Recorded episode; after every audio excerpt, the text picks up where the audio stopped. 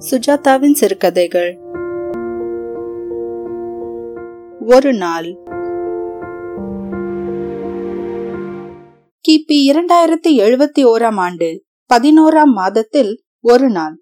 CCM நேரம் பதினேழு இருபத்தி ஆறு. அந்த அறையின் மத்தியில் ஆத்மா சலனமில்லாமல் படுத்திருந்தான். அவன் கண்கள் மூடியிருந்தன. நேராக விட்டத்தை நோக்கி அண்ணாந்து விரைப்பான சயனம். அந்த அறை மிக சுத்தமாக இருந்தது. சுவரில் ஒரே ஒரு இடத்தில் மட்டும் உயரத்தில் பதினேழு இருபத்தி ஆறு முப்பது பதினேழு இருபத்தி ஆறு முப்பத்தி ஒன்று பதினேழு இருபத்தி ஆறு முப்பத்தி இரண்டு என்ற எண்கள் கரைந்து கொண்டிருக்கும் காலத்தை அறிவித்துக் கொண்டிருந்தன. ஒரு தாமல் இதமாக ஒரு டிங் டாங் கேட்டது. அதன் பின் ஆத்மா எழுந்திரு என்று ஒரு வற்புறுத்தல் ஒலித்தது. ஆத்மா உடனே எழுந்தான். என்ன? என்றான். உன் மனைவியும் மனைவியின் தம்பியும் மாமனாரும் தலை தீபாவளிக்கு வந்து விட்டார்கள். நல்லது உடனே அவர்களை அனுப்பு. அவர்கள் சரியாக பதினேழு இருபத்தி ஏழுக்கு அங்கு வந்து சேருவார்கள். நல்லது வந்தனம். ஆத்மா தன் கலைந்த தலையை விரல்களால் வாரிக்கொண்டான். அவசரமாக சட்டை அணிந்து கொண்டான். எதிரே சுவரை பார்த்தான். வினாடிகள் மாற மாற ஐம்பத்தி எட்டு ஐம்பத்தி ஒன்பது பதினேழு இருபத்தி ஏழு பூஜ்ஜியம் பூஜ்ஜியம் டிங் டாங் என்று மற்றொரு அறிவிப்பு இன்னிசை. கதவு பெருமூச்சு இல்லாமல் தானே திறந்து கொண்டது. அவர்கள் மூவரும் நின்று கொண்டிருந்தார்கள். அவருக்கு நடுத்தர வயதுக்கு அடுத்த வயது இருக்கும் முகத்தில் பிரயாண கலைப்பு தெரிந்தது. கையில் ஒரு சிறிய தோல் பெட்டி வைத்திருந்தார்கள். மற்றவர்கள் கூஜா பெரம்பு கூடை பிளாஸ்க் எல்லாம் வைத்திருக்க அந்த பெண் ஆத்மாவின் மனைவி மிக மிக அழகாக இருந்தாள். ஆத்மாவின் மாமனார் சற்று அளவு மீறிய புன்னகையுடன் ஹல்லோ மாப்ளே என்று கீழே பெட்டியை வைத்துவிட்டு அவன் அருகில் வந்தார். ஹலோ சார் எப்படி இருக்கிறீர்கள்? சௌக்கியமா? சௌக்கியத்துக்கு என்ன குறைச்சல்? இந்த மூட்டு வலிதான் போக மாட்டேன் என்கிறது. டாக்டரிடம் காண்பித்தீர்களா? டாக்டர் என்ன சொல்வான்? ஓய்வு எடுத்துக்கொள். பச்சை தண்ணீரில் குளிக்காதே. மாறுதலுக்கு வேறு ஊருக்கு போ. அவ்வளவுதான். வந்துவிட்டேன். அவர் சொன்னதை கவனிக்காமல் ஆத்மா தன் மனைவியை பார்த்து கொண்டிருந்தான். ஹலோ நித்யா நீங்கள் களைத்திருக்கிறீர்கள் என்றாள் நித்யா. நானும் அப்போதிலிருந்து கவனிக்கிறேன் என்னை ஒருத்தரும் விசாரிக்கவில்லை என்றான் பையன். ஓ மன்னிக்கவும் பாஸ்கர் எவ்வளவு உயரம் வளர்ந்து விட்டாய்? அத்திம்பேர் நான் ராக்கெட் விடுவேன் ராக்கெட் வாங்கி வைத்திருக்கிறீர்களா? ஓ நிறைய. நித்யா நான் இழைத்தா இருக்கிறேன் என்னை சரியாக பார். நீதான் நான் சென்ற தடவை உன்னை பார்த்ததை விட இன்னும் அழகாக இருக்கிறாய் என்று முடித்தான் பாஸ்கர். ஏய் பாஸ்கர் என்றாள் நித்யா. பையன் வயசுக்கு மிஞ்சி பேசுபவன். கடைசி காலத்தில் பிறந்த தப்பு. ஏகப்பட்ட செல்லம். மாப்ள எப்படி இருக்கிறது ஆபீஸ் எல்லாம்? ஆபீஸுக்கு என்ன ஓடிக்கொண்டுதான் இருக்கிறது? நித்யா அந்த செக்ரட்டரி இருக்கிறாளா இன்னும்? என்று கேட்டாள். யார்? யார்? பாசாங்கை பார். காப்பி தயாரித்திருக்கிறேன். கொண்டு வரட்டுமா? சர்க்கரை இல்லாமல் என்றார் மாமனார். நித்யா உட்காரேன். மாப்ள நீங்க பேசிக்கொண்டிருங்கள். நான் குளியலறை போக வேண்டும். குளியலறை எங்கே இருக்கிறது? இடது பக்கத்தில். பாஸ்கர் நீ வீட்டை சுற்றி பாரேன். எவ்வளவு பெரிய வீடு பார். என்னையும் கழற்றிவிட பார்க்கிறீர்களா? அத்திம்பேர் என் ரேட் தெரியுமல்லவா உங்களுக்கு? அவன் காசு கேட்டால் கொடுக்காதீர்கள். வாயை மூடு நித்யா. அது எனக்கும் அத்திம்பேருக்கான விவகாரம். ஆத்மா சிரித்துக்கொண்டு புது காசுகளை அவன் பையில் திணித்தான். அவர்கள் தனியாக இருந்தார்கள். நித்யா நீ எவ்வளவு அழகாக இருக்கிறாய். நான் உன்னை தொட்டு பார்க்க வேண்டும். ஆத்மா அவளை தொட்டான். எத்தனை நாள்? என்றான். என்ன எத்தனை நாள்? நாம் தொட்டுக்கொண்டு. நித்யாவின் உடல் அமைப்பில் சமீப கல்யாணத்தின் பூரிப்பும் இன்னும் மிச்சமிருக்கும் கண்ணிமையும் தெரிந்தன. அவள் நெற்றியில் கூந்தல் வருடியது அவள் உதடுகள் செதுக்கினாற்போல் அவ்வளவு கச்சிதமாக இருந்தன. அவள் கண்களில் லேசாக வெட்கம் பூசப்பட்டிருந்தது. உம் என்றாள். ஏன்? அப்பா வந்து விடுவார். என்று கனைத்து கொண்டே வந்தார். பெரியவர் முகத்தை துண்டால் துடைத்துக் கொண்டு மாப்ள வந்த சம்பளத்தை எல்லாம் கொஞ்சம் சேர்த்து வைத்திருக்கிறீர்களா இல்லையா? எப்பொழுது தனி கொடுத்தனம் என்று நித்யா துடிக்கிறாள். எப்பொழுது? என்றான் ஆத்மா. ஐப்பசி மாதம் கூடாது என்றார். சாமான்கள் எல்லாம் வாங்கி வைத்திருக்கிறீர்களா? நான் பட்சணங்கள் செய்ய வேண்டும் என்றாள். மாப்பிள்ள உங்களுக்கு வேஷ்டி எடுத்திருக்கிறேன் ஒரு டெரிகாட் சட்டை. துணி கம்பெனியில் எக்ஸைஸ் வரி இல்லாமல் கொடுத்தான். அப்புறம் அப்பா மோதிரத்தை சொல்லிவிடாதீர்கள். மோதிரமா? ஆம் தலை தீபாவளி இல்லையா? எதற்கு சார் இதெல்லாம்? அப்படி சொல்லிக்கொண்டே போட்டுக்கொள்வார். அவருக்கு மோதிரம் மைனர் சங்கிலி எல்லாம் ஆசை. எல்லாம் என் சக்திக்கு ஏற்ப செய்திருக்கிறேன். ஏதாவது குறை இருந்தால் அவர்கள் அவர் சொல்வதை கவனியாமல் ஒருவரை ஒருவர் பார்த்து கொண்டிருக்க அவர் என்று மறுபடியும் கனைத்தார். சாரி என்ன சொல்லிக் கொண்டிருந்தீர்கள்? பாஸ்கர் ஓடி வந்தான். அப்பா அப்பா இந்த வீட்டில் எல்லாம் இருக்கிறது. பட்டாசுகள் கொளுத்த பின்பக்கத்தில் தனியாக இடம் இருக்கிறது. வெளுத்து வாங்கலாம். ஆனால் பட்டாசுதான் இல்லை. பட்டாசு நிறைய வாங்கி வைத்திருக்கிறேன் பாஸ்கர். எங்கே எங்கே? தராதீர்கள். இப்பொழுதே எல்லாவற்றையும் தீர்த்து விடுவான். நித்யா நான் உன்னை தனியாக கவனிக்கிறேன். நீ செய்ததை அத்திம்பேரிடம் சொல்லட்டுமா? பாஸ்கர் என்ன செய்தால்? தனியாக சொல்கிறேன். அதற்கு உண்டான காசை ரெண்டு பேரிடமும் சேகரிக்க வேண்டும். நான் உள்ளே போகிறேன் என்றாள் நித்யா. இரு உங்களுக்கு நான் துணி வாங்கி வைத்திருக்கிறேன். பார்க்க வேண்டாமா? நித்யா உனக்கு மஜந்தா பிடிக்கும் என்கிறாயே. உனக்கு மஜந்தாவில் பட்டுப்புடவை பெரியவருக்கு வேஷ்டி பாஸ்கருக்கு ஷர்ட் பட்டாசு. உங்களுக்கு? கதர் வேஷ்டி. அத்திம்பேர் பட்டாசு எங்கே? காட்டுகிறேன். நீ நித்யா என்ன செய்தால் என்று சொல். சொல்லட்டுமா? என்று பாஸ்கர் நித்யாவை பார்த்தான். நித்யா உள்ளே ஓடிவிட்டாள். சும்மா பிளாக்மெயில் பண்ணுகிறான். பையன் அதில்தான் கெட்டிக்காரன். கடைசி வரை சொல்ல மாட்டான். அத்திம்பேர் இந்த வெடிக்கு எவ்வளவு கொடுத்தீர்கள்? ஞாபகம் இல்லை ஏன்? தண்டம் படத்தில் போட்டபடி ஒன்றும் வெடிக்க மாட்டேன் என்கிறது. பாஸ்கர் ஜாக்கிரதை வீட்டுக்குள் ஒன்றும் வெடிக்க கூடாது. இது வெடி இல்லை அப்பா. நல்லெண்ணெய் வாங்கி வைத்திருக்கிறீர்களா? என்று உள்ளே இருந்து நித்யாவின் குரல் கேட்டது. ஓ எஸ் அலமாரியில் இருக்கிறது. இந்த புடவைக்கு எத்தனை கொடுத்தீர்கள்? ஞாபகம் இல்லை சௌகரியம். நான் வந்தவுடன் தினம் செலவழித்த காசுக்கு கணக்கு சொல்லவில்லை என்றால் காதை பிழித்து திருகப் போகிறேன். படப்பட படப்படவென்று வராந்தாவில் வெடி வெடித்தது. டேய் ஜாக்கிரதையடா என்று அருகில் டப்பா கட்டு கட்டிக்கொண்டு பெரியவர் பையனை கவலையுடனும் பெருமையுடனும் கண்காணித்தார். ஆத்மா அருகில் போய் நின்றான். மாப்ளே என் மூட்டு வலிக்கு ஒரு நல்ல டாக்டரிடம் காட்ட வேண்டும் என்றார். நாளைக்கு விடுமுறை நாளன்றைக்கு காட்டலாம்.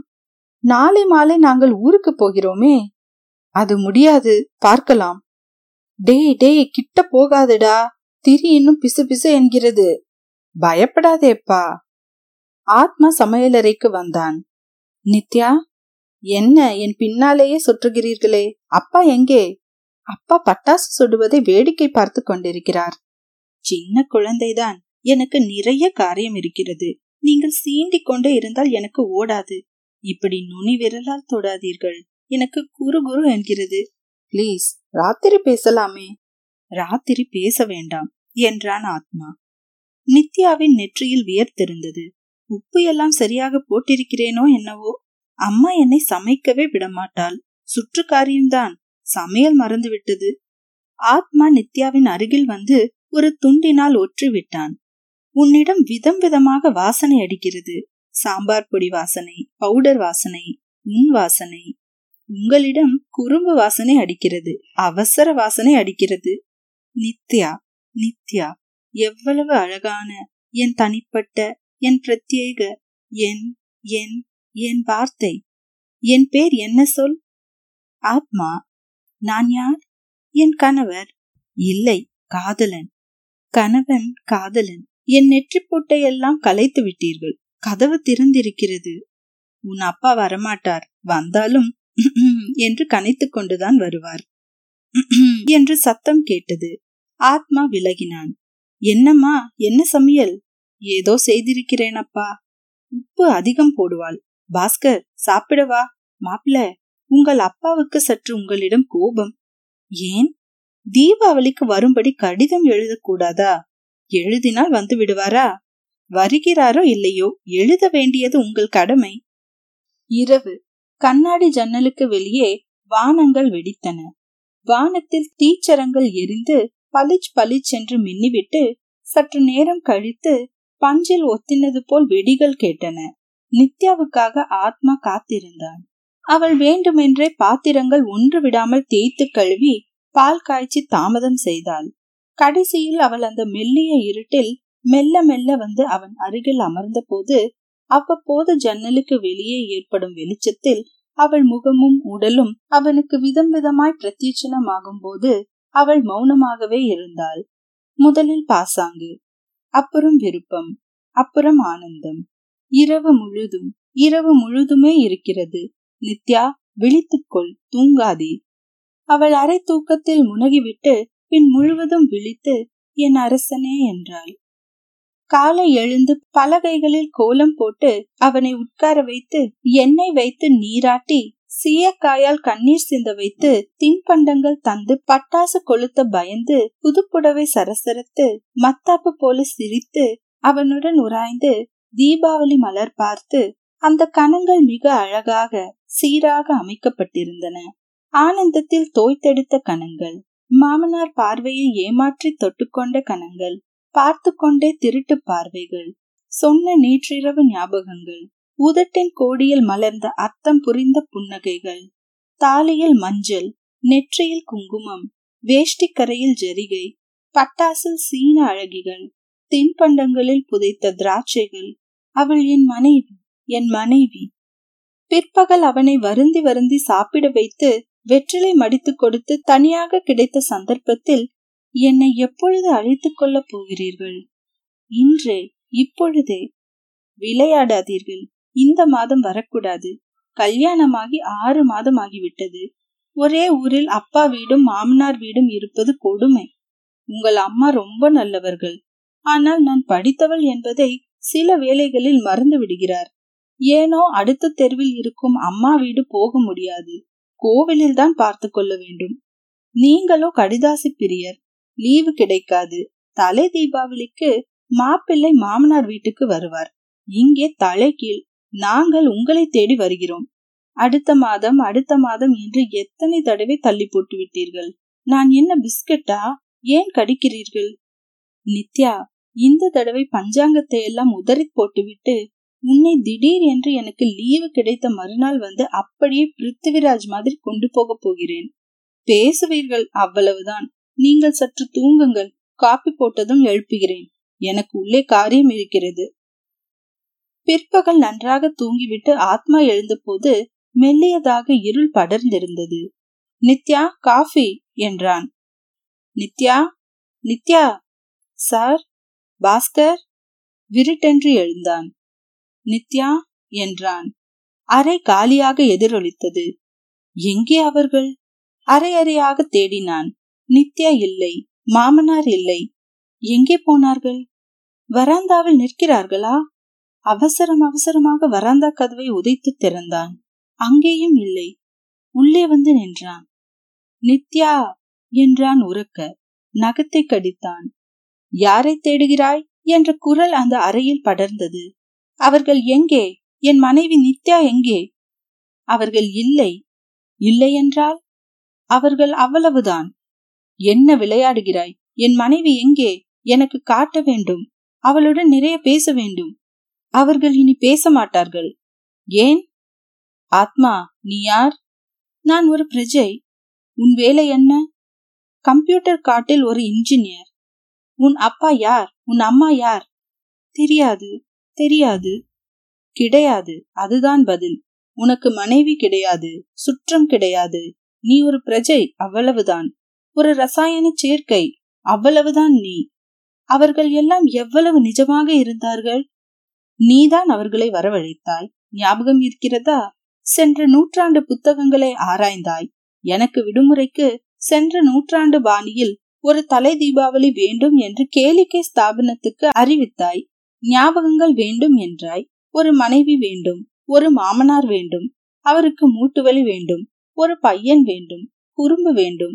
இந்த யுகத்தை ஒரு தினம் மறந்திருக்க வேண்டும் என்றாய். ஞாபகம் இருக்கிறதா? ஆம். அப்பொழுது அவர்கள் எல்லாம் உன் மனத்தில் உன் சூழ்நிலையில் உண்டாக்கப்பட்ட பிம்பங்கள் விஞ்ஞான சாகசத்தால் அமைக்கப்பட்ட உண்மை பொய்கள் ஒரு தினத்துக்காக வரையப்பட்ட உயிர் காட்சிகள் அவர்கள் எத்தனை நிஜமாக இருந்தார்கள்? நான் அவளை தொட்டேன் வாசனை பார்த்தேன் சிரித்தேன் வருத்தப்பட்டேன் கவலைப்பட்டேன். இல்லை அவர்கள் நிஜம் நிஜம் எங்கே என் மனைவி? அவர்கள் நிஜம். நிஜம் இல்லை நம் யுகத்தின் விஞ்ஞான சாகசம் வெற்றி விஞ்ஞானம் எதுவும் தரும். இல்லை அவர்களை என்னால் மறக்க முடியாது மறக்கவே முடியாது. மறந்து விடுவாய் மறக்கப் போகிறாய். ஆத்மா மெல்ல நட நடந்தான். அறையின் மத்திக்கு செல் சென்றான். மெதுவாக படுத்துக்கொள் தலையை சரி செய்து கொண்டு மேலே பார் கண்களை மூடு. ஆத்மா உன் கடமைக்கு திரும்பு. நீ சமுதாயத்தின் பகுதி. நீ நீ அவ்வளவுதான். மெதுவாக மெதுவாக அவர்களை மற விளையாட்டு முடிந்து விட்டது. இனி கடமை கண்ணை மூடு. மற அவர்களை மற. ஆத்மா நேராக விட்டத்தை நோக்கி அண்ணாந்து விரைப்பாக சயனத்தில் படுத்தான். மறதி அலைகளை மிக பிரயத்தனத்துடன் மீறி அவன் நாக்கு மெல்ல அன்னத்தை தொட்டுவிட்டு மேல் பற்களின் நுனியை தொட்டுவிட்டு மெதுவாக வாய்த்திருந்து ஒரே ஒரு வார்த்தை அமைத்தது. நித்யா. இப்பொழுது அவன் சலனமில்லாமல் ஆகிவிட்டிருந்தான். எதிரே சுவரில் அந்த எண்கள் மாறிக்கொண்டிருந்தன. இருபத்தி ஏழு இருபத்தி எட்டு இருபத்தி ஒன்பது